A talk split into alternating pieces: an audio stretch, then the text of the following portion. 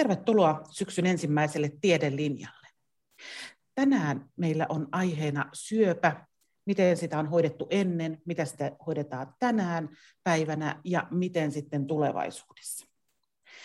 Aiheesta meillä on keskustelemassa akateemikko, maailman johtaviin syöpätutkijoihin lukeutuva Sirpa Jalkanen, ja Turun yliopiston kliinisen syöpätautiopin professori Heikki Min, joka vastaa myös tulevien lääkäreiden koulutuksesta ja siihen liittyen tästä syöpä, syövän hoidon tulevaisuudesta. Ja kulttuurihistorian professori Mario Kaartinen, joka on kirjoittanut ja tutkinut rintasyövän hoidosta 1700-luvun Britanniassa ja siitä muutama vuosi sitten kirjankin julkaistu. Minä olen Turun yliopiston tiedottaja Erja Hyytiäinen ja täällä apunani on kollegani Antti Tarponen, joka hoitaa sitten tekniikkaa. Olemme hieman muuttaneet tiedelinjan tätä tapaa tehdä, eli, eli nyt ei enää kysytä tässä ohjelman aikana, mutta etukäteen voi lähettää kysymyksiä, siis tuleviin ohjelmiin. Tähän ohjelmaan nyt ei enää saa kysymyksiä. Ja aina tuolta utu.fi kautta tiedelinja nettisivustolta. Sieltä näkee sitten seuraavat ohjelmat ja niihin voi lähettää kysymyksiä. Mutta mennään päivän teemaan, syöpään.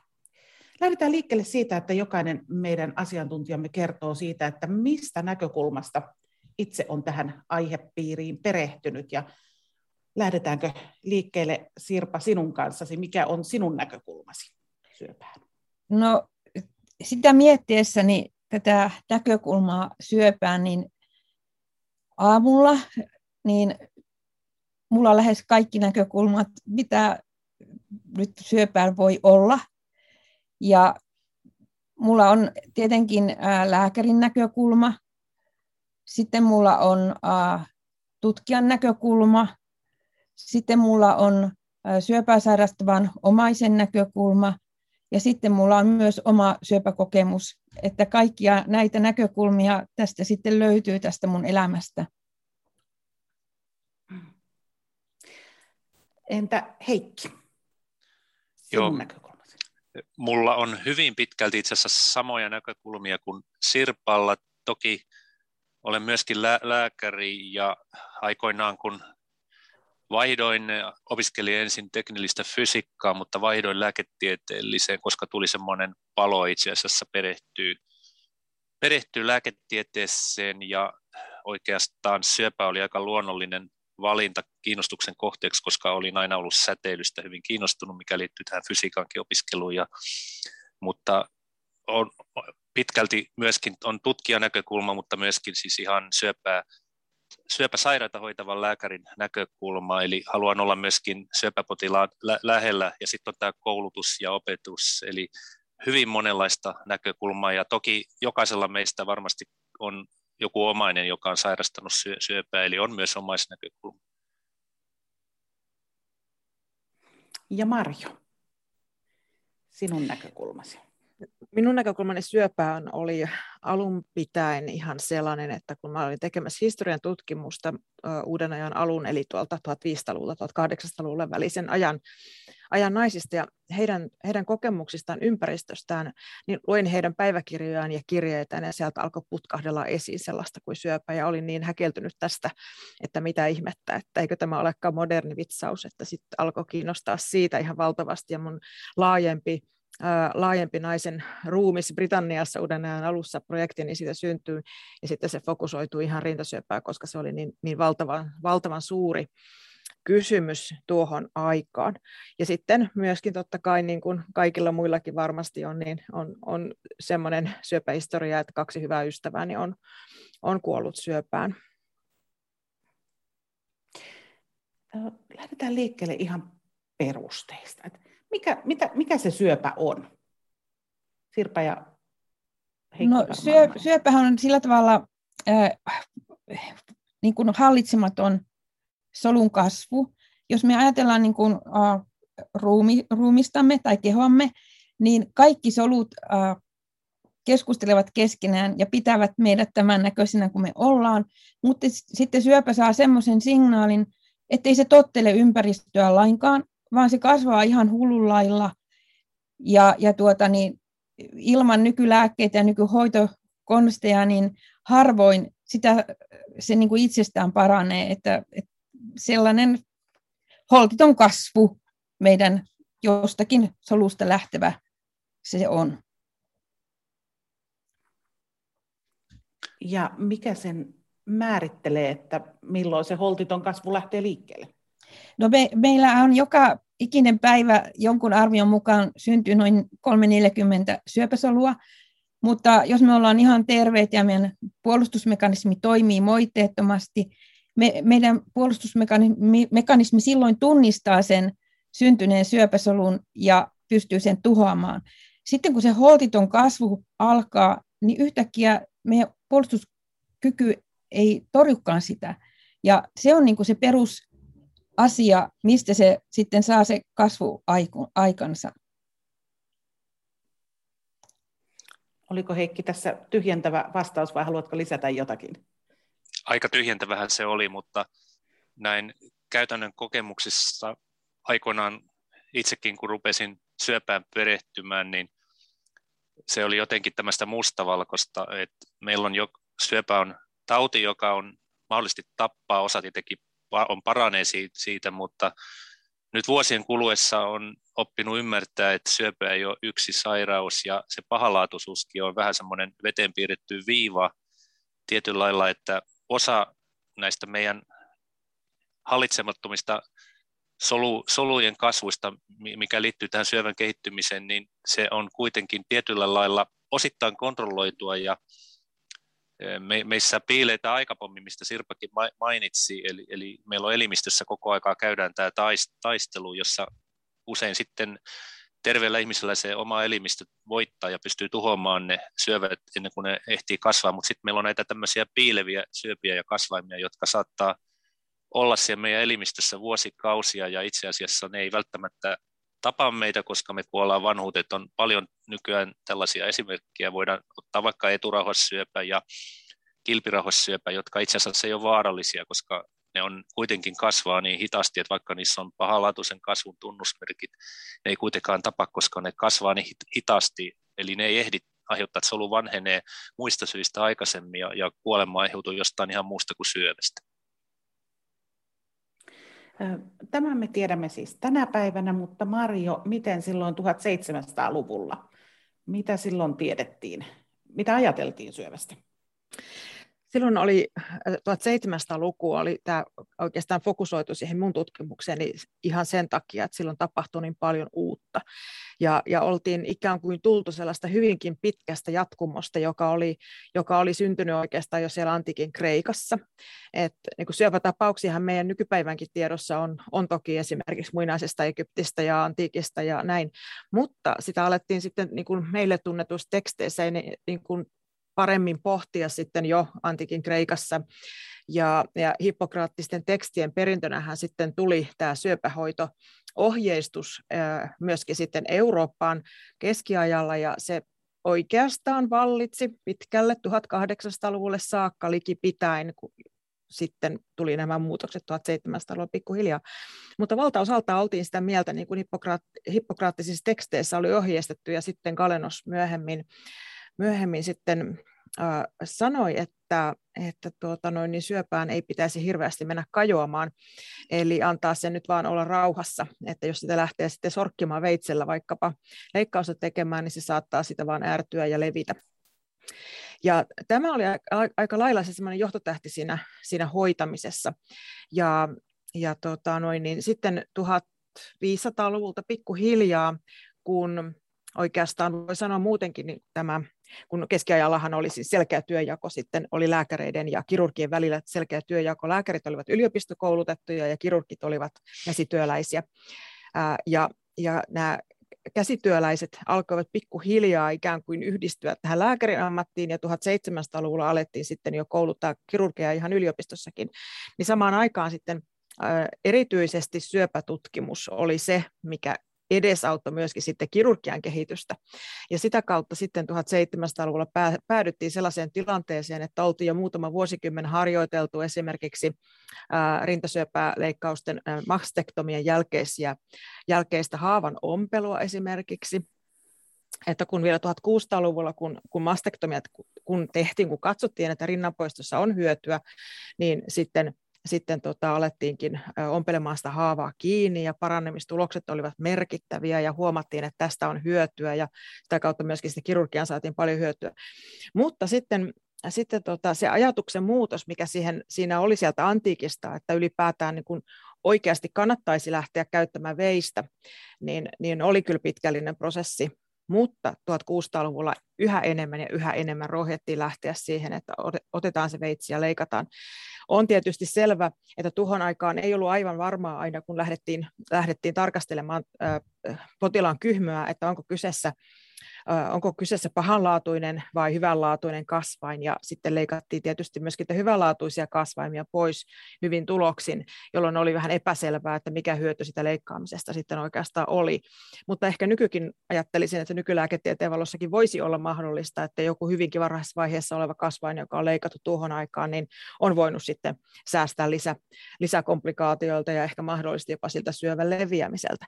1700-luvulla tunnettiin myös aivan erinomaisesti se, että syöpä leviää ja esimerkiksi se, että esimerkiksi että rintasyöpä tekee etäispesäkkeitä keuhkoihin. Eli, eli hahmotettiin myöskin sitä, että kun potilaalla on yskää ja vaivaa, niin silloin alettiin ajatella jo, että tässä nyt on tilanne aika huonoon suuntaan menossa.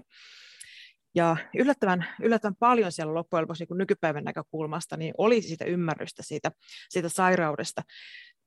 Ja lääkärit olivat aika taitavia taitavia ja tekemään sitten eroa myöskin ehkä monessakin sitten semmoisen niin uhkaavasti leviävän, leviämisen suuntaavan kasvaimen välillä sitten verrattuna niihin hyvä, hyvänlaatuisiin kystoihin. Ja, ja yhä enemmän 1700-luvulla turvauduttiin siihen veitseen ja, ja yhä useammin leikattiin ja ajateltiin, että se on se paras hoito – mikä oli tietysti sitten mullistava. Mutta sitten käytettiin kaikenlaisia mahdollisia muitakin hoitoja. Siellä oli sitten ää, erittäin suosittu hoito, oli sitten tämmöisen haavautuneeseen rintasyöpään tai muihinkin syöpiin toki oli tota, halkaista jänis, tappaa se tietysti ensin, halkaista se ja laittaa se lämmin ruumis rinnan päälle, kun se oli vielä lämmin. Ja, ja sitten esimerkiksi raastaa porkkana ja tehdä siitä haude, jonka todettiin erittäin hyvin poistamaan sitten sen haavauman hajuja vaikkapa. Eli hyvin monenlaisia, eli käytettiin niitä isoäidinlääkkeitä, kokeiltiin erilaisia yrttejä, kokeiltiin esimerkiksi ää, ää, tuota, mm, arsenikkia, kokeiltiin sähköhoitoja, kaikenlaista. Heikki, miten sinun korvaasi kuulostaa tuo tuon ajan hoito?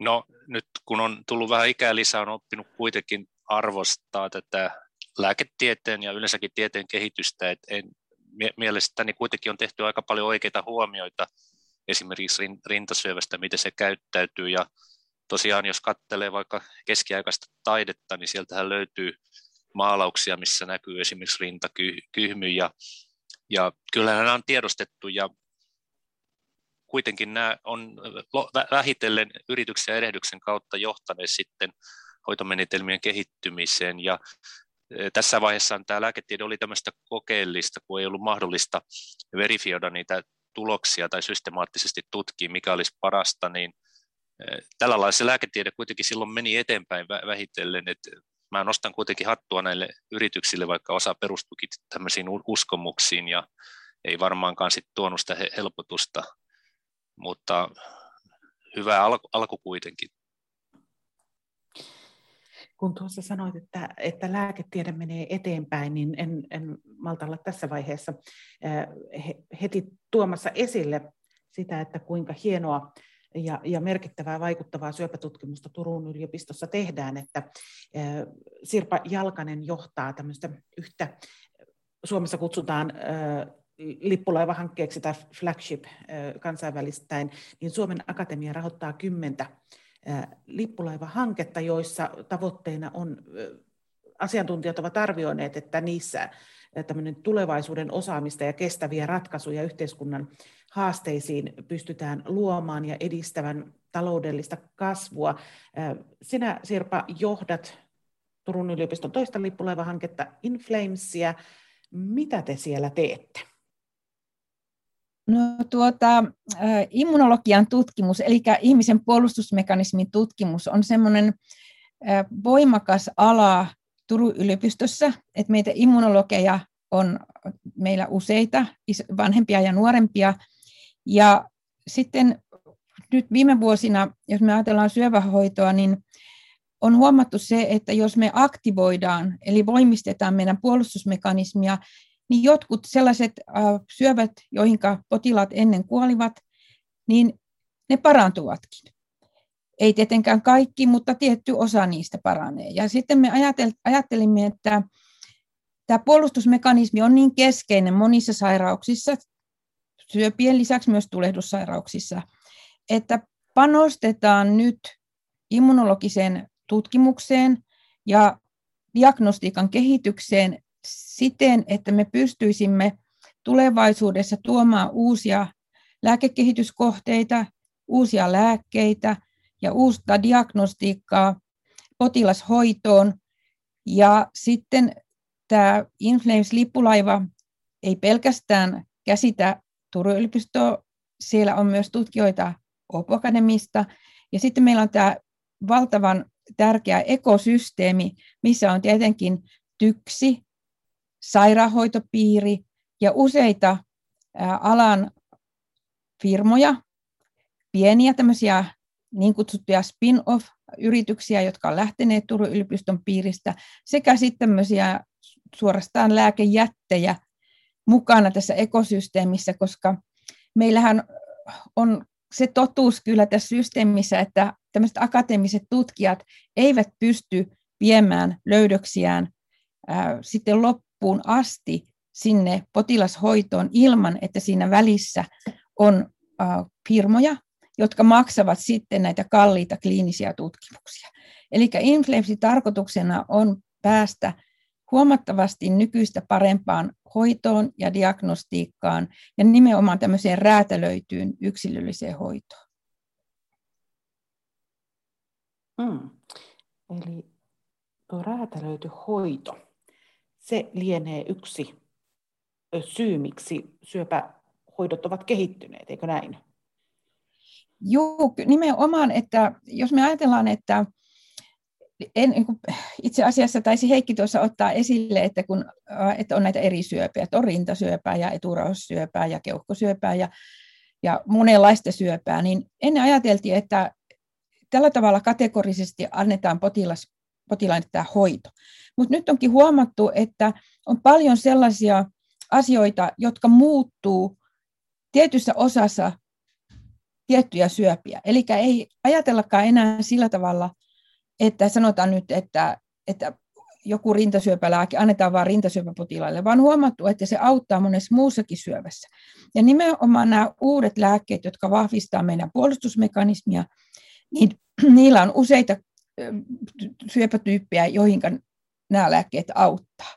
Ja silloin kun potilaasta tunnetaan taudinkuvaa, tehdään hyvin tarkkoja analyysiä, niin tautia, tai siis lääkitystä voidaan kohdentaa nimenomaan sen tyyppiseen syöpää ja, ja sen tyyppiseen potilaaseen, joka todennäköisimmin hyötyy siitä kalliista hoidosta. Koska nämä uudet hoidothan ovat kovin kalliita, mutta niillä kyllä päästään ihan toisenlaisiin tuloksiin kuin aiemmin.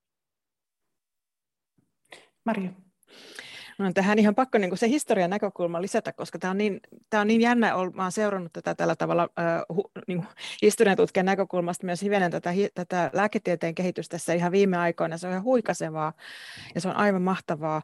Ja, ja ajattelen, että, että juuri tämä räätäly, ho, räätälöity hoito on sellainen asia, missä on viime vuosina menty valtavasti eteenpäin, mutta historiallisesti myöskin hauskalla tavalla taaksepäin, koska jotenkin vaan kävi sillä tavalla, että tämä, tämä, tämä entisaikaan automaatti räätälöity hoito. Eli jokainen potilas oli yksilö, jolla joka, jokainen hoitooperaatio oli aina yksilöllisesti mietittävä.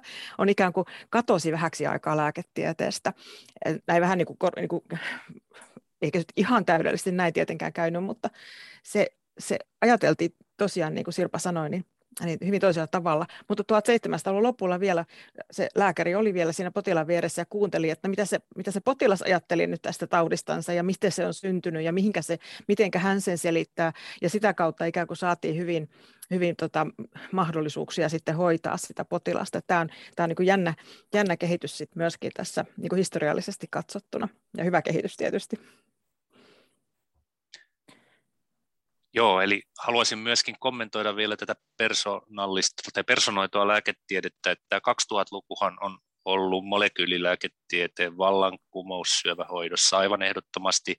Eli me ollaan todellakin siirrytty tällaisista, niin kuin olen sanonut, one size fits all, sen tyyppisistä hoidosta yksilöllisiin hoitoihin, ja meillä on nykyään tosiaan tämmöinen molekyylilääketieteen tämmöinen kokous kerran kuukaudessa, mutta varmasti tullaan sitä tiivistää, eli, eli me pohditaan näitä yksilöllisiä syövän hoitoja siellä, eli me voidaan profiloida tämä syöpä yleensä siinä vaiheessa, kun se on levinnyt tai uusiutunut, ja valita se hoitomenetelmä sitten yksilöllisesti tämän molekulaarisen profiilin avulla, ja, ja silloin voidaan käyttää sellaisia lääkkeitä, joita ei perinteisesti siihen syöpään edes ajateltu sopi, sopivaksi, ja tässähän on isoja ongelmia sitten meidän tämän lääke tai järjestelmän takia, jossa, jossa lääkekorvaukset tapahtuu perinteisesti, että rintasyöpään on yksi lääke ja keuhkosyöpään toinen lääke, ja jos se keuhkosyöpälääke osoittautuisikin sitten tehokkaaksi rintasyövässä, me ei voida ehkä käyttää sitä, koska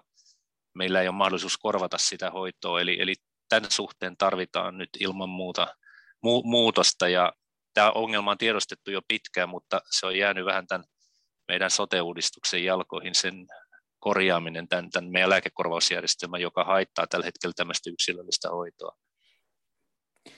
Ja kuka sen korjauksen voi tehdä? Onko se eduskunta vai joku muu? Kyllä se on nimenomaan, siis on poliitta, kyse on siis rahasta ja poliittisesta päätöksenteosta, että miten ohjataan näitä, näitä lääkekorvauksia, niin siellähän se tapahtuu. Kyllä siellä siis tämä asiahan tiedostetaan erittäin hyvin, että se ei ole ongelma, mutta mutta kovin hidastahan se on tällaisten asioiden muuttaminen, missä on kyse isoista rahasummista. Kyllä. Tota, me tuolla palaan ajassa pikkasen taaksepäin, eli jos ajatellaan sitä, että me on nyt käsitelty sitä 1700-lukua ja vähän tätä päivää, mutta Heikki ja Sirpa, silloin kun te aloititte uranne lääkäreinä, niin jos peilaa siihen, se on lähempänä meitä, niin, niin, niin kuinka suurin harppauksin on tultu eteenpäin? Jos mä aloitan, niin mä olin tota lastenklinikalla töissä silloin ihan nuorena vastavalmistuneena lääkärinä.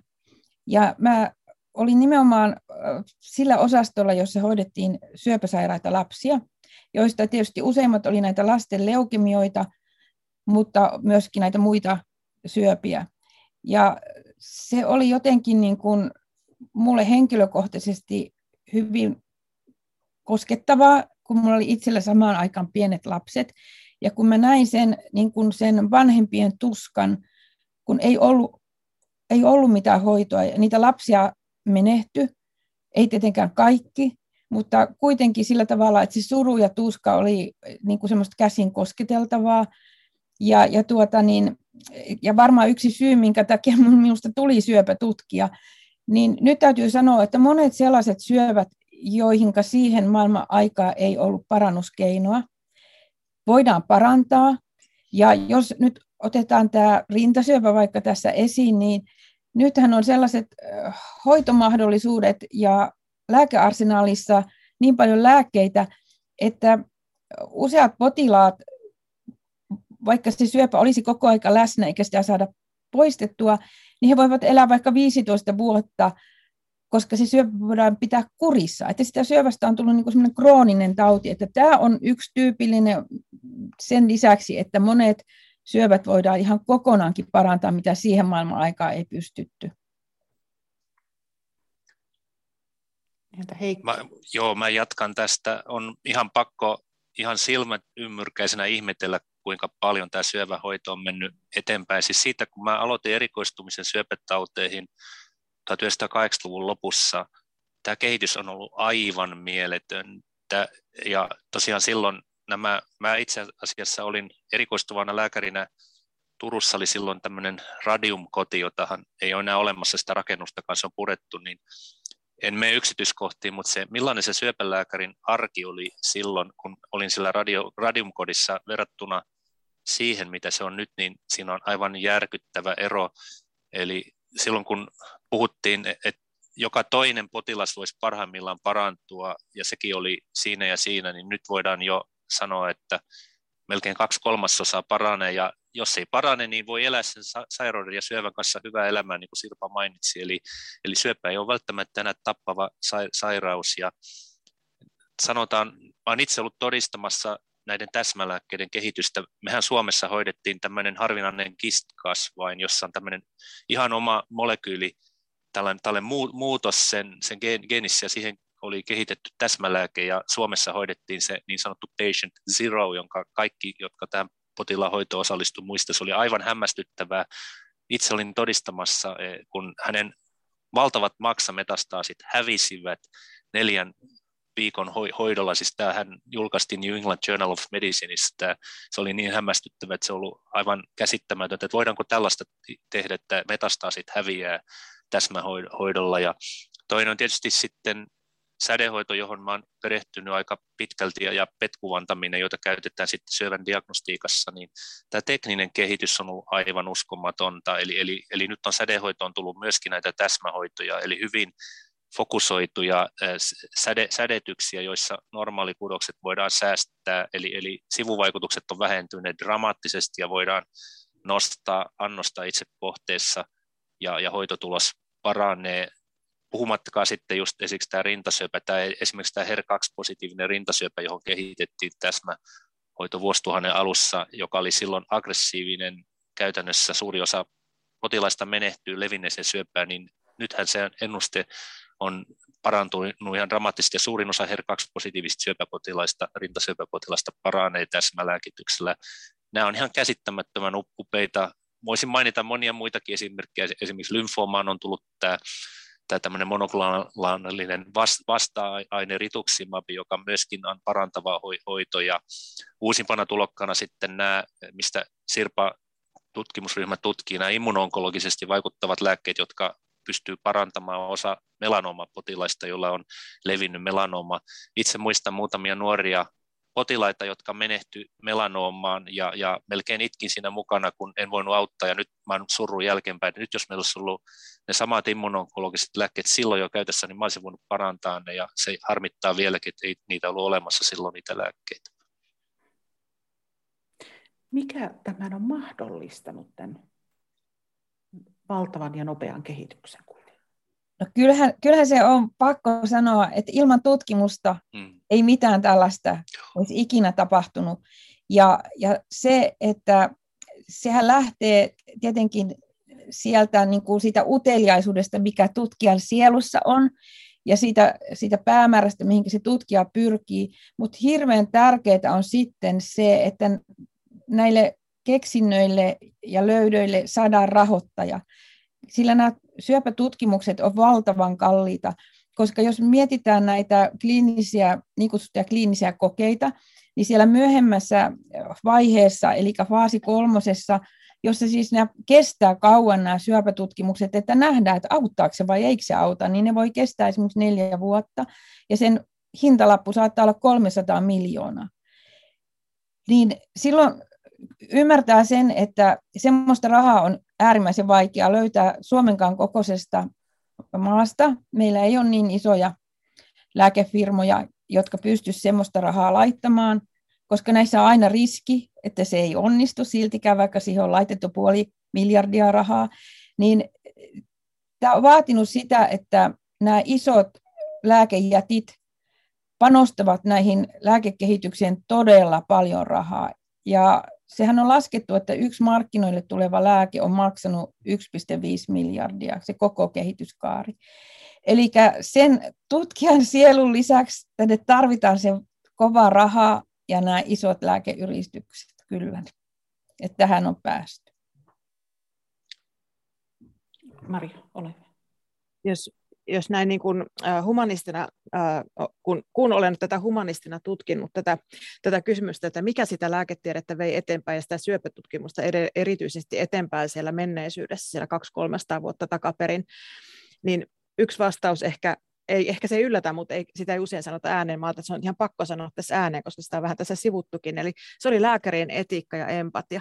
Mä yllätyin tästä ihan valtavasti, koska jotenkinhän meillä on sellainen mielikuva jopa historian tutkijoilla, että nämä, nämä entisajan lääkärit oli kylmäkiskoisia ihmisiä, jotka määräsi vain suonen iskentää potilaillensa ja halusivat niitä mielellään kiduttaa, mutta totuushan oli täysin päinvastainen syöpä, syöpätutkimus silloin 1700-luvun brittiläisissä yliopistoissahan lähti siitä, paitsi siellä oli se uteliaisuus, niin kuin nykylääkärilläkin on, ja tutkijoilla ylipäätänsä, kaikkien olen tutkijoilla, mutta siellä oli se, selvästi se kokemus, että tämä on niin hirvittävä tämä tuska ja kipu ja tämä potilaiden kokemus ja kärsimys, että täällä täytyy tehdä jotakin.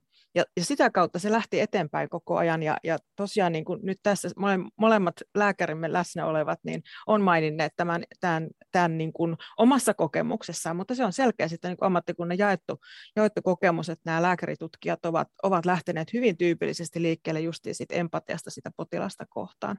Ja tämä on mun mielestä aika tärkeä osa myöskin sitä taustaa, että se vaatii sen, että ihmisillä on, on tarve, tarve tehdä asialle jotakin. Minusta hienoa. Heikki. Joo, mä haluaisin vielä tuoda yhden aspektin, mikä itse on kokenut valtavan tärkeäksi. Tämä on moniammatillista ja monialasta, eli tässähän ei yksi ihminen saa mitään aikaiseksi, vaan tässä tarvitaan iso tiimi, jossa on hyvin erilaista osaamista ja asiantuntemusta. Ja haluaisin alleviivata just tämä, esimerkiksi tämä lisääntynyt yhteistyö ihan perustutkimuksen kanssa, sitten tämä kansainvälinen yhteistyö, Eli tehdään hyvin paljon nykyään, kun on helppoa, niin voidaan tehdä helposti yhteistyötä muissa maissa olevien tutkijoiden kanssa, joilla on samanlaisia kiinnostuksen kohteita. Ja tietysti sitten, jos mennään tähän arkeen, niin mä haluaisin nostaa esille nämä, esimerkiksi nämä sairaanhoitajat, jotka on, meillä on syöpäsairaanhoitajia, eli olet todella paljon ruvennut arvostaa heidän, heidän työtään, kun he neuvoo potilasta. He ovat todella syvällisesti perehtyneet esimerkiksi jonkun syöpälääkkeen vaikutusmekanismin sivuvaikutuksia. He neuvoo poti, potilasta ja, ja meidän lääkäreiden aikahan ei enää riitä, koska tämä syöpä on niin monimutkainen ja hoitoja on paljon, niin, niin, niin tämä just tämä sairaanhoitajien osaaminen, niin arvostus vaan lisääntyy koko, koko aikaa. Sitten tietysti mainitsen myöskin nämä sairaalafyysikot, jotka meillä auttaa näissä kaikki säteilyihin liittyvissä ongelmissa, jotka hoitaa sitä tekniikkaa. Sitten meillä on tietenkin esimerkiksi tämä tekoäly, niin sehän on tuonut paljon lisää aspekteja tähän syövän hoidon kehittämiseen, eli, eli koska tieto alkaa olla niin valtavasti, me ei pystytä käsittelemään, niin, niin meillä on erilaisia keinoja, siis sovelluksia, jotkuhan ei tekoäly-sana edes hyväksy, koska ei ole olemassa älykkyyttä, keinotekoista älykkyyttä, mutta kuitenkin tällaiset erilaiset matemaattiset algoritmit, jotka seuloo meille tätä tietoa, ne on korvaamattoman tärkeitä nykyään, ja niitä voidaan soveltaa nykyään ihan käytännön lääkärin työssäkin. Ne voi nopeuttaa joitain prosesseja ja, ja helpottaa esimerkiksi oikein hoidon, hoidon valinnassa. Ja vielä nostaisin tuolta meidän Turusta tämän, tämän biopankin, eli siis meillä on tämä Auria biopankki, joka on nyt jonka kanssa tehdään hyvin paljon yhteistyötä ja, ja erilaiset tietorekisterit, joita voidaan yhdistellä sitten, jos on mukana siis tätä tätä kliinistä tietoa potilasta, mutta myöskin sitten tätä biologista tietoa, että me voidaan yhdistää näitä biologisia näytteitä tähän kliiniseen tietämykseen, ja siinä me tarvitaan myöskin tätä tekoälyä. Nämä ovat tämmöisiä isoja etu, tällaisia edistysaskeleita tutkimuksen toteuttamisessa. Eli tässä tulee näissä kaikissa puheenvuoroissa, teidän kaikkien puheenvuoroissa tulee hyvin vahvasti esille että ongelma on iso, mutta sitä ratkaisemassa on todella iso joukko ja, ja hoitoa, hoitoa antamassa ja muuta. Heikki, sinä, sinulle kuuluu myös tulevien lääkäreiden koulutus ja muuta, niin miten syöpä tuntuu, ainakin tällä maalikon silmin, tuntuu todella vaikealta myös, tietysti hoitomuotoja on monia, mutta myös se henkinen puoli, mihin Marjo viittasi, tämä empatia ja muuta, niin miten sinä lääkärit, tulevat lääkärit, millä noilla lähetät matkaan syöpäpotilaita hoitamaan? Empatia on erittäin keskeinen osa syöpälääkärin ammatillista osaamista ja toimenkuvaa. Että jos me ei pystytä yhtä asettua potilaan asemaan, niin meidän, meidän on vaikea hoitaa, koska suuri osa tosiaan näistä hoitoalgoritmeista, niin ne on tietyllä lailla sovittu. Meillä on olemassa valtavasti erilaisia kansallisia ja kansainvälisiä hoitoohjeita, joita käytetään, mutta se, että miten sä välität tämän tiedon potilaalle ja kerrot näistä ja, ja osallistut siihen potilaan arkeen, niin ilman empatiahan se ei onnistu. Sun täytyy olla mukana siinä potilaan matkassa. Ja yksi asia tietenkin, mikä kuuluu tähän koulutukseen, on tietynlainen semmoisen toivon ylläpito kaikissa tilanteissa. Eli, eli tämä tarkoittaa sitä, että jos me ei voida parantaa, me voidaan auttaa, että me voidaan aina auttaa syöpäpotilasta, vaikka me voitaisiin parantaa. Ja tietenkin on myös, tässä tulee nyt väistämättä tämä palliatiivinen lääketiede, joka on osa kuitenkin edelleen tätä syöpäpotilaan hoidon arkea, että meidän täytyy osata myöskin lopettaa silloin, kun me tehdään enemmän vahinkoa, eli, eli, eli, eli se tieto ja sen välittäminen, että milloin tämmöiset elämänlaatua ylläpitävät toimenpiteet on tärkeämpiä kuin jonkin uuden hoitomuodon tai, tai paljon sivuvaikutuksia aiheuttavan hoidon antaminen, niin, niin se on edelleen hyvin keskeinen osa, ja näiden välittäminen, tiedon välittäminen potilaalle ja hänen omaisille, niin sitä, se on erittäin keskeinen osa meidän koulutusta, ja niille lääkäreille, joille, joille nämä asiat on vaikeita, niin usein sitten käy niin, että he hakeutuukin sitten johonkin toiseen al- al- alaan, mutta se tässä, kun on muutama vuoden seurannut näitä erikoistuvia lääkäreitä, niin he kypsyy siinä ja sitten meidän työyhteisö on hyvin, että meidän täytyy lääkäreiden tukea toisiamme tässä kehityksessä, eli se on hyvin keskeinen osa, osa tämä, että, ja työnohjaus on myös hyvin keskeinen osa, eli kaikki meidän erikoistuvat lääkärit saa työnohjausta, mutta sitten siinä kasvaa tavallaan siihen tilanteeseen. Ja toisaalta, koska siinä on myöskin saa niin paljon myöskin näiltäkin potilaita, joita ei voida parantaa, niin se myös kasvattaa tätä hoitavaa lää, lää, lääkäriä. Eli, eli, eli tämä on mielestäni tämmöinen antamisen ja saamisen prosessi kuitenkin tämä syöpälääkäriksi kehittyminen.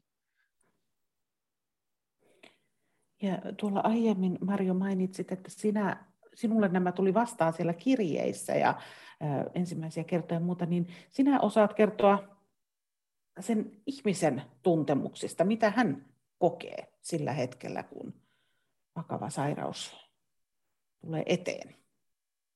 Mitä sieltä osaisit kertoa? Menneisyydessä ehkä minusta tuntuukin, että, että aika, aika jaettuja kokemuksia nykypäivän potilaiden kannalta on. Tietenkin nykypäivällä ö, syöpäpotilaalla on toivoa, kuten tiedetään ja kuultiin, mutta siihen aikaan ajateltiin, että syöpä vie, vie hautaan ennemmin tai myöhemmin tietysti, koska hoitoa ei ollut. Ja, ja, tai hoidot oli vain väliaikaisia helpotuksia. Ja, ja tota, se, silloin kun pääsee tällaisten potilaiden kokemusten jäljille joka, jäljille, joka ei ole ihan yksinkertaista, koska niistä niin vähän kuitenkin kirjoitettiin, niin ne on, ne on aika raastavia kokemuksia, täytyy myöntää, että kyllä, kyllä oli itsekin ihan fyysisesti kipeä monta kertaa, kun niitä, niitä luin heidän omia kertomuksiaan tai sitten erityisesti lääkäreiden, lääkäreiden julkaisemia kertomuksia, potilaskertomuksia. Se lääkäreiden empatia kyllä kertoo siitä, miten hirveitä kärsimyksiä potilailla oli. Yksi, mikä siellä on ollut semmoinen leimaa antava siellä uuden ajan alun syöpäpotilailla, niin on ehdottomasti se, että he halusivat tehdä kaikkensa ja he halusivat kokeilla ihan kaikkea. Sen takia ne olikin mahdollista sitten, että voit, saatettiin kokeilla, kokeilla sähköä tai, tai saatettiin kokeilla ää, myrkkykeisoa tai sitä arsenikkia tai mitä tahansa, mitä tahansa oli, olisi voinut auttaa tai helpottaa. Ja ehkä lääkärit kokeilivat, että voisiko sillä löytyä parannus, mutta potilaat halusivat helpotusta siihen tilaansa. Ja siihen aikaan, kun, kun ehkä se jos ajatellaan vaikkapa nyt sitä rintasyöpää, niin kun silloin hahmotettiin, että se rintasyövän kesto keskimäärin on semmoinen kolme vuotta ennen kuin se vie hautaan, niin siinä kolmessa vuodessa se kärsimys oli aika moista ja, ja sen takia sitten potilaat olivat siellä varsin viimeisessä vaiheessa sitten halukkaita turvautumaan siihen veitseen ja, ja esimerkiksi rinnan poistoon ja se auttoi jonkun aikaa ehkä häkellyttävän monikin heistä sitten selvisi hengissä sitä leikkauksesta, vaikka usein epäillään, että sen ajan leikkauksista ei ole voinut selvitä hengissä, mutta toki selvittiinkin. Ja, ja tota, sitten siellä on myös potilaita, jotka, jotka leikattiin moneen kertaan, mikä kertoo siitä, että, että se leikkaus kuitenkin helpotti elämää. Eli, eli oli tiety, tietyssä mielessä sitten niin kuin semmoista, semmoista vähän nykyisikin kaltaista ylläpitävää syövän kanssa elämistä mutta hirveätä kärsimystä se on ihan, ihan selkeästi ja se on ollut tietenkin sitä myöskin omaisille ja läheisille niin kuin, niin kuin nykypäivänäkin. jos ajatellaan tätä päivää, kun tuossa tuli ilmi, Marjo sanoi, että, että potilaat haluavat, että tehdään kaikkea, kokeillaan kaikkea ja muuta. Sirpa, sinä puhuit, mainitsit siitä, että, että syöpä voi olla myös tämmöinen krooninen sairaus. Eli silloin toki ilmeisesti siinä on sitten jokin hoito, hoitomuoto rinnalla tai hoitoa rinnalla, mutta miten, saa, miten helppo on saada potilas ymmärtämään, että mikä hoito on paras hänelle? Luotetaanko lääkäriin? No varmaan Heikki pystyy paremmin sanoa sen, että kuinka tota, potilas luottaa lääkäriin, että nykyään kun on tämä internetti, niin sieltähän potilaat, monet potilaat hakee itse tietoa, ja, ja tuota, niin heillä voi olla tietynlainen käsitys asiasta, mutta mulla on sellainen hytinä, että kun lääkäri selittää potilaalle, miksi lääkäri ajattelee, että tämä on nyt paras ratkaisu tähän, niin meistä on varmaan aika harva, joka menee sanoa, että no mä oon ihan eri mieltä. Et kyllä, se, kyllä se kuitenkin on niin, että mun mielestä ainakin henkilökohtaisesti, että lääkäri on se, jolla on se paras tieto ja ymmärrys, mikä nyt olisi aiheellista, minkälainen lääkitys olisi nyt aiheellista ottaa. Mutta se, että, että mielenkiintoista olisi kuulla Heikiltä, että kuinka paljon on tällaisia ihmisiä, jotka sanoo, niin, että mä en kyllä nyt yhtään usko sua. Joo, voin vastata. Tämä on äärimmäisen harvinaista. Siis kyllähän Suomessa edelleenkin lääkärin luotetaan ja tämä luottamushan on tämä perusasia, mikä kuuluu just syöpälääkärin ammattitaitoon, että tässä on rakennettava se luottamus potilaan ja lääkärin välille, joka syntyy sitten just tietyllä lailla semmoisessa hoitosuhteessa, missä potilasta kuunnellaan kuitenkin. Potilas on oman hoitonsa tietynlainen asiantuntija, mutta lääkäri taas voi olla, että hän on hoitanut kymmeniä toisia potilaita, joilla on samantapainen, eli lääkärillä on tämä kokemus, mitä potilaalle ei voi koskaan olla muista samantyyppisistä, vaikkei tietenkään samanlaisista potilaista, ja se on se lääkärin asiantuntemus, ja toki tämmöinen on varsin tavallista Suomessakin tämmöinen niin sanottu second opinion, eli, eli hyvin usein potilaat saattaa hakeutua toisen lääkärin vastaanotolle kuullakseen, mitä mieltä hän on, ja tämä on ihan normaalia ja täysin hyväksyttävää ja oikein, eli se on selvää, että potilaalla on oikeus ja pitääkin saada muodostaa oma käsitys kuuntelemalla eri lääkäreitä, mutta se luottamus rakennetaan sillä, että tavallaan saadaan potilas vakuuttua siitä, ainahan tuossa yritin jo, puhuin tuosta palliatiivisestakin lääketieteestä, aina se, että hoidetaan viimeisen päälle ei ole se paras ratkaisu, vaan elämänlaatu on itse asiassa kuitenkin se keskeinen. Eli, eli täytyy myös malttaa joskus pidättäytyä hoidoista ja, ja tuossa toimittajakin mainitsi, niin meillä on tämmöisiä ylläpitäviä hoitoja, joilla voidaan pitää elämänlaatu yllä ja ehkä vähän jarruttaa, mutta jotka ei tähtää parantamiseen ja ne on erittäin tärkeitä hoitoja. Usein kuulee tällainen maallikon korviin ainakin on jäänyt sanottavan, että, että rintasyöpä ja eturauhassyöpä on ne, mihin meillä on, on tai sanotaan, että se syöpähoito on kehittynyt erittäin vahvasti, eli, eli siellä pystytään parantamaan paljon enemmän kuin vaikkapa 3-40 vuotta sitten. Miksi juuri näiden syöpien osalta tuo hoitotulos on kehittynyt? Mä voin ainakin kliiniseltä puolelta kommentoida. Tietenkin se fakta, että molemmat on valtava yleisiä syöpiä. Näitä potilaita jokainen meistä varmasti tuntee rintasyöpää ja eturauhassyöpää sairastavan omaisen tai, tai ystävän. Ja kerta kaikkiaan se, koska se on johtanut siihen, että näitä sairauksia on tutkittu tavattoman paljon, niiden mekanismeja on tutkittu ja, ja on opittu ymmär, ymmärtää, että tässä tuli tämä molekyylilääketiede jo aikaisemmin esille, eli on opittu ymmärtää näitä molekulaarisia mekanismeja, ja ne on johtaneet molemmissa sekä rinta- että eturauhassyöpässä tapauksissa hoidon kehittymiseen, ja, ja kieltämättä molemmat syövät on mennyt ihan valtavasti ete, eteenpäin. Levinneiden rinta- ja eturauhassyövän hoidothan on mennyt ihan tavattoman ja huikeasti eteenpäin tässä parin kolmen viime vuosikymmenen aikana, ja se johtuu siitä, että opittu ymmärtää nämä mekanismit, esimerkiksi minkä takia eturauhassyövässä tämä hormoniriippuvaisuus niin, niin, niin, niin menetetään, eli, eli, eli, eli ja siihenkin on tullut nyt sitten hoitoja, kun ke, keksittiin ensin, mistä se johtuu, johtuu. Ja, ja, ja tuota, samoin rintasyövässähän on taas tällaisia hyvin hitaasti eteneviä, jotka saattaa olla vuosikausia ikään kuin luuitimessa piilossa. Ja, ja sitten se voi aktivoitua, eli nostaa päätään vuosia jo hoidon jälkeen, niin näihinkin on nyt opittu tarttumaan ja kehittää tämmöisiä vähän pidempiaikaisia, puhutaan näistä liitännäishoidoista, joita rintasyövässä käytetään paljon, niin niiden mekanismien ymmärtämisen avulla on pystytty parantamaan hoitotuloksia. Mutta kysymys ei ole siis siitä, että ne ovat helpommin hoidettavia syöpiä kuin jotkut muut, vaan siitä, että niihin on, niiden tutkimukseen on panostettu. No, itse asiassa molemmat syövät on kuitenkin, on, meillä on tietynlaisia ihan biologisen luonteensa takia on aggressiivisempia syöpiä, voisin mainita vaikka haimasyövän ja miksei keuhkosyövänkin, niin ne on luonteeltaan jo, niiden ennuste on aina keskimäärin huonompi kuin rinta- ja eturauhassyövän, joista osa on hyvinkin, minun näkökulmasta ei saisi puhua kiltistä syövistä, mutta toki kun on nähnyt, on se, minulle semmoinen syöpä on kiltti, joka ei, ei tapa, koska on paljon semmoisia syöpiä, jotka ei uhkaa kyllä oikeasti sen potilaan henkeä, koska ne on, kasvaa niin hitaasti ja niiden kyky metastasoida on niin matala. Me on puhuttu tuossa menneisyydestä ja tästä päivästä, mutta jos lähdetään katsomaan tulevaisuuteen, Sirpa, mi, mitä, mitkä ovat niitä keskeisiä kysymyksiä, mitä nyt syöpätutkimuksessa ratkotaan? No, mä näen ihan keskeisimpänä tämän ää, immunopuolustuksen vahvistamisen, koska nämä nyt markkinoilla olevat, jotka ovat siis vain jäävuoren huippu, niin niistä saadut kokemukset on ollut niin valtavan hyviä.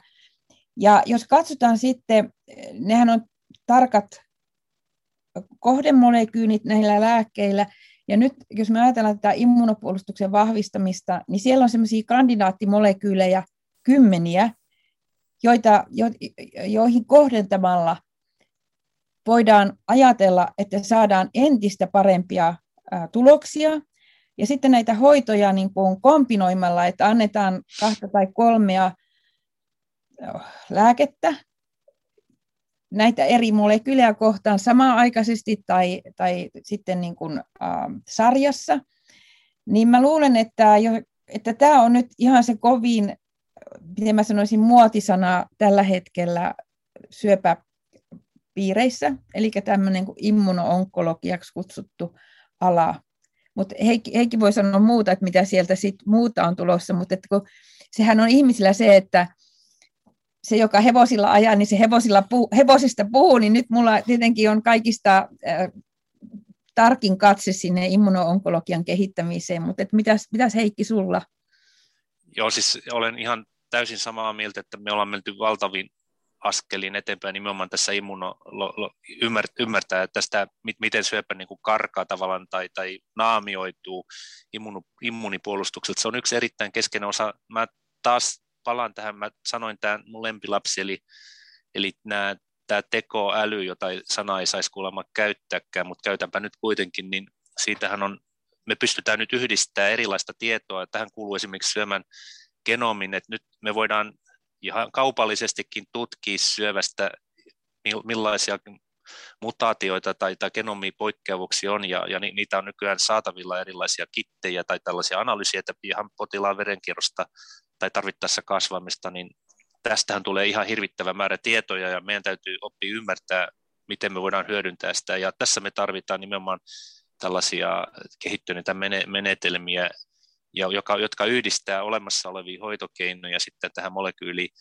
tähän profiiliin, niin kuin puhutaan tämmöisestä, puhutaan tämmöisestä nimikirjoituksesta, molekyylinimikirjoituksesta, mitkä liittyy jokaisen yksi kasvaimeen ja joka saattaa muuttua sitten taudin kehittyessä, koska siellä saattaa jotkut tietyt mutaatiot esimerkiksi lisääntyä ja saada tämmöistä kasvuetua, niin, niin tämän yhdistäminen ja, ja tietenkin ihan tämä, tämä tuota, erilaiset digitaaliset, siis digilääketiedehän on nyt päivän sana monestakin syystä, niin digilääketieteen sovelluksethan auttaa valtavasti käytännön.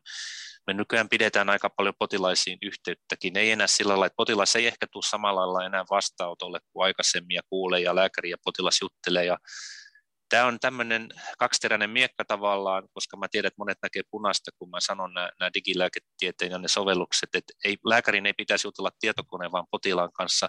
Siis se syy, miksi potilas tulee sairaalaan, että hän voisi vaihtaa kokemuksia lääkärin kanssa ja saada sitä empatiaa, mutta suuri osa näistä hoitopäätöksistä, niin niissä voidaan hyödyntää digilääketieteen sovelluksia, koska me voidaan seuloa ihan valtavan määrä tietoa, mistä on hyötyä potilaalle. Ja toisaalta monet potilaan asiat voidaan hoitaa etänä nykyään, että potilas pitää yhteyttä kotoa käsin hoitavaan yksikköön ja lähettää säännöllisesti tietoa, niin nämä on, esimerkiksi eturauhassyövän seurantahan on meillä muuttunut siihen, että potilas käy verikokeissa ja on digisovellus ja lähettää sitten tiedon verikokeen tuloksista, niin, niin sinne hoitava yksikkö sieltä tulee vastaus. Ja vaan tarvittaessa, sit jos siinä nyt näkyy jotain siinä tässä mobiilisovelluksen eli laboratoriokokeen tuloksessa, niin vaan siinä tapauksessa potilas tulee sitten vastaanotolle, jos siinä on poikkeavuutta.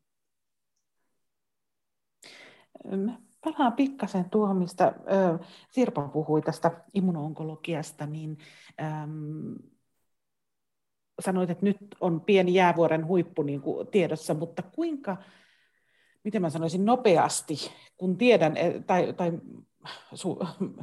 tiedämme, että, että se lääketieteen työ kestää, tai tutkimustyö kestää pitkään, niin kuinka pian meille saadaan apua tästä immunoonkologiasta? No tuota, niin mä kävin katsomassa tota, tuolta, kun siellä on semmoinen datapankki, johon jokainen kliininen ää, käynnissä oleva tai aloittava kliininen koe täytyy rekisteröidä semmoinen kuin clinicaltrials.gov. Ja, ja tuota, niin siellä oli tällä hetkellä käynnissä 5768 kliinistä trialia tämmöisiä immunoonkologisia kohteita kohtaan. Ja niitä kohteita oli sitten kuitenkin kymmeniä, niin mä oon aivan vakuuttunut, että sieltä tulee ihan pikavauhtia uutta, koska osa niistä oli jo täällä ihan loppufaaseissa, eli faasi kolmosessa. Et mä sanoisin, niin kuin, että, että ihan tuota pikaa se joukko näiden nyky käytössä olevien immunoonkologisten lääkkeiden suhteeni kasvaa merkittävästi. Ja silloin voidaan myöskin sitten varmaan enemmän käyttää tätä räätälöityä hoitoa, eli katsotaan nimenomaan sitä, että mikä se syövän ää, tavallaan niin kuin fenotyyppi on, eli millaiset vaatteet sillä syövällä on päällä, että onko, onko sillä nyt sitten tuota, niin punainen paita, että pannaanko punaiselle paidalle tuho, tuho, tuholääke päälle vai, vai eikö laiteta, niin tämän tapaisia niin tulee sinne arsenaaliin, sanoisinko niin varmaan, siis voi tulla jo tänä vuonna, No ensi vuonna varmaan tulee seuraavana ja se kasvaa koko ajan. Joo, ja tähän on ihan pakko sanoa, että meillähän on jo, mä mainitsin tuossa tuon levinneen melanooman ja meillä on muitakin syöpiä, nyt on esimerkiksi munuaissyöpään on tullut hyvin tehokkaita immunologisia hoitoja ja nämä on meillä jo käytössä, siis tämä on ihan nykypäivää ja ne, ne parantaa hoitotulosta, sitten ei ole kahta kysymystäkään.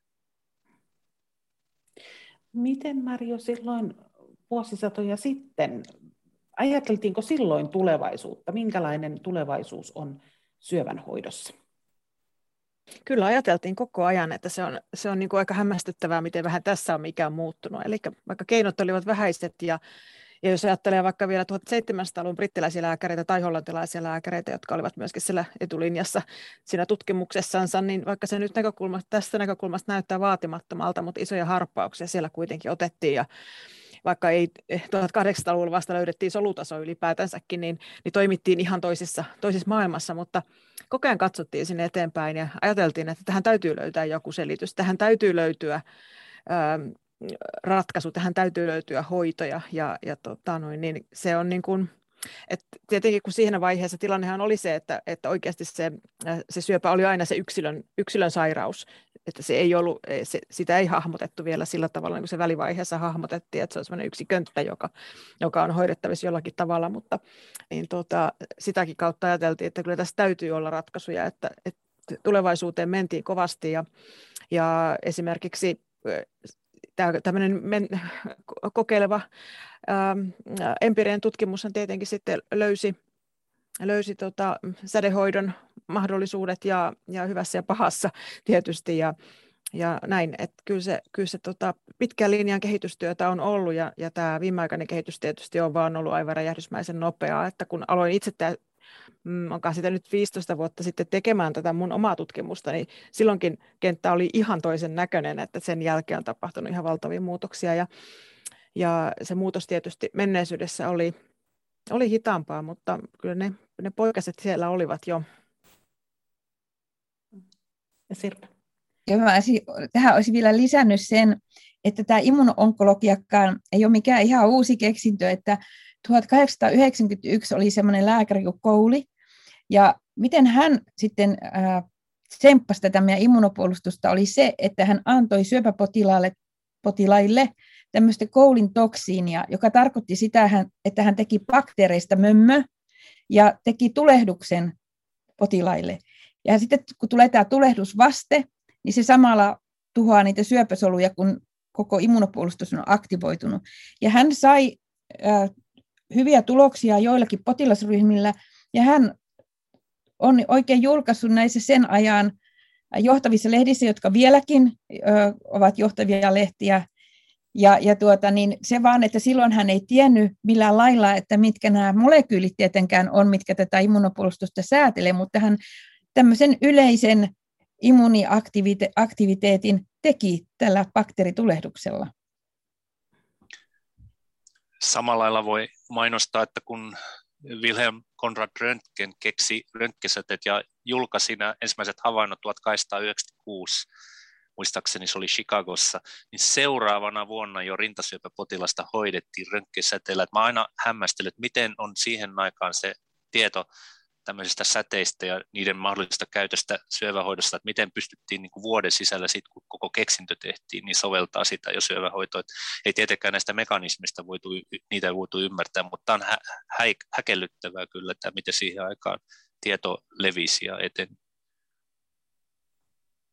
Maria se on, se on todella häkellyttävää, jos ajattelepa vaikkapa nyt sitten vielä, vielä sitä aikaa, jolloin sanomalehdet ei olleet niin yleisiä, että 1800-luvun lopussa sitten jo lennättimen kautta kulki, kulki tuota Atlantin alta, alta tieto ihan hetkessä man, mannerten yli, mutta sitten jo aikaisemmin ennen tätäkin vaihetta, niin tuntuu, että niin kuin sanomalehdet, sanomalehdet saa tietoa ihan hetkessä. Muutamassa päivässä leviää tieto toisille, toisille mantereille. Ja, ja yksi, te, yksi, yksi keskeinen tekijähän tässä oli tietenkin nämä tieteelliset seurat, jotka, joille, joilla oli kirjeenvaihtojärjestelmä ja tietoa välitettiin, että esimerkiksi Uppsalan yliopistosta lähetettiin, lähetettiin tietoa kovasti Lontooseen ja, ja kerrottiin, että hei, täällä on salamaniskusta joku nyt sitten saanut salamaiskuja ja parantunut, parantunut syövästä, mistä sitten seurasi se, että kannattaapa kokeilla tätä sähköä, sähköä myöskin sitten hoitona, että, että tämä vaan tällä, tällä tavalla se on mennyt, että se on, se on kyllä uskomatonta, jännittävää. Niin, ja vaikka tuossa nostin Inflamesia esille tavallaan Turun yliopiston vetämänä äh, lippulaivana, niin tämä kansainvälinen yhteistyö on ihan, ihan ilmeisesti arkea kaiken aikaa ja, ja todella tiivistä. Eikö näin? Joo, kyllä se on, ja se on niin kuin meidän alalla e, siis ainut mahdollisuus pysyä tuolla, tuolla tuota, niin, tiedon, tie, tiedon parissa ja, ja äh, se myös takaa sen, että on niin kuin varten otettava toimia globaalisesti. Et muuten, äh, jos me täällä vaan niin kuin keskenämme puuhataan, niin en mä usko, että se juurikaan veisi asioita eteenpäin, ainakaan tätä vauhtia, kun se nyt vie. Ei siis se on just, tämä on tärkeää, että me saadaan heti, jos tulee joku tämmöinen merkittävä lääketieteellinen havainto, että me saadaan se käyttöön täällä, ja usein se vaatii just, että meillä on henkilökohtaisia kansainvälisiä yhteyksiä, melkein jokaisella on joku tuttu jossain, ja, ja sitä kautta voidaan päästä käsiksi ja päästään mukaan esimerkiksi jonkin tutkimukseen, joka sitten vie tätä hoitoa eteenpäin, että se on äärimmäisen tärkeää. Jos katsotaan vielä tulevaisuuteen sen verran, että onko mahdollista, miten te arvioitte, onko mahdollista, että syö, syövästä tulee sillä tavalla krooninen sairaus, että se ei ole tappava enää? No mä onko sanoisin, se liian suuri unelma? Mä sanoisin, että varmaankin tulee siis usein, useimpien syöpien kohdalla näin tulee tapahtumaan seuraavien, sanotaan nyt 50 vuoden aikana. En, en takaa, että kaikista syöpätyypeistä tulee, mutta suurimmasta osasta varmaan tulee.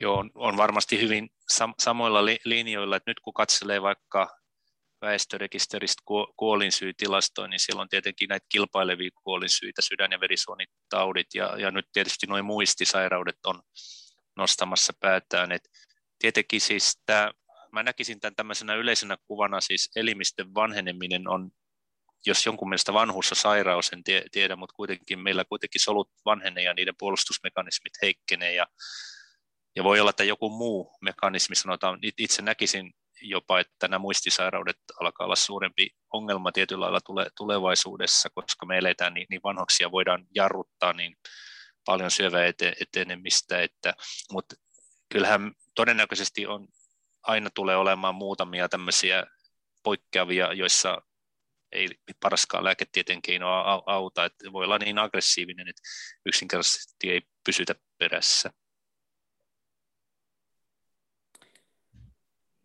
Kyllä. Erittäin mielenkiintoisesta keskustelusta kiitän. Tässä vaiheessa meillä alkaa tunti olla täynnä, eli kiitoksia akateemikko Sirpa Jalkanen, kliinisen syöpätautiopin professori Heikkimin ja kulttuurihistorian professori Marjo Kaartinen. Kahden viikon päästä taas tiedelinja.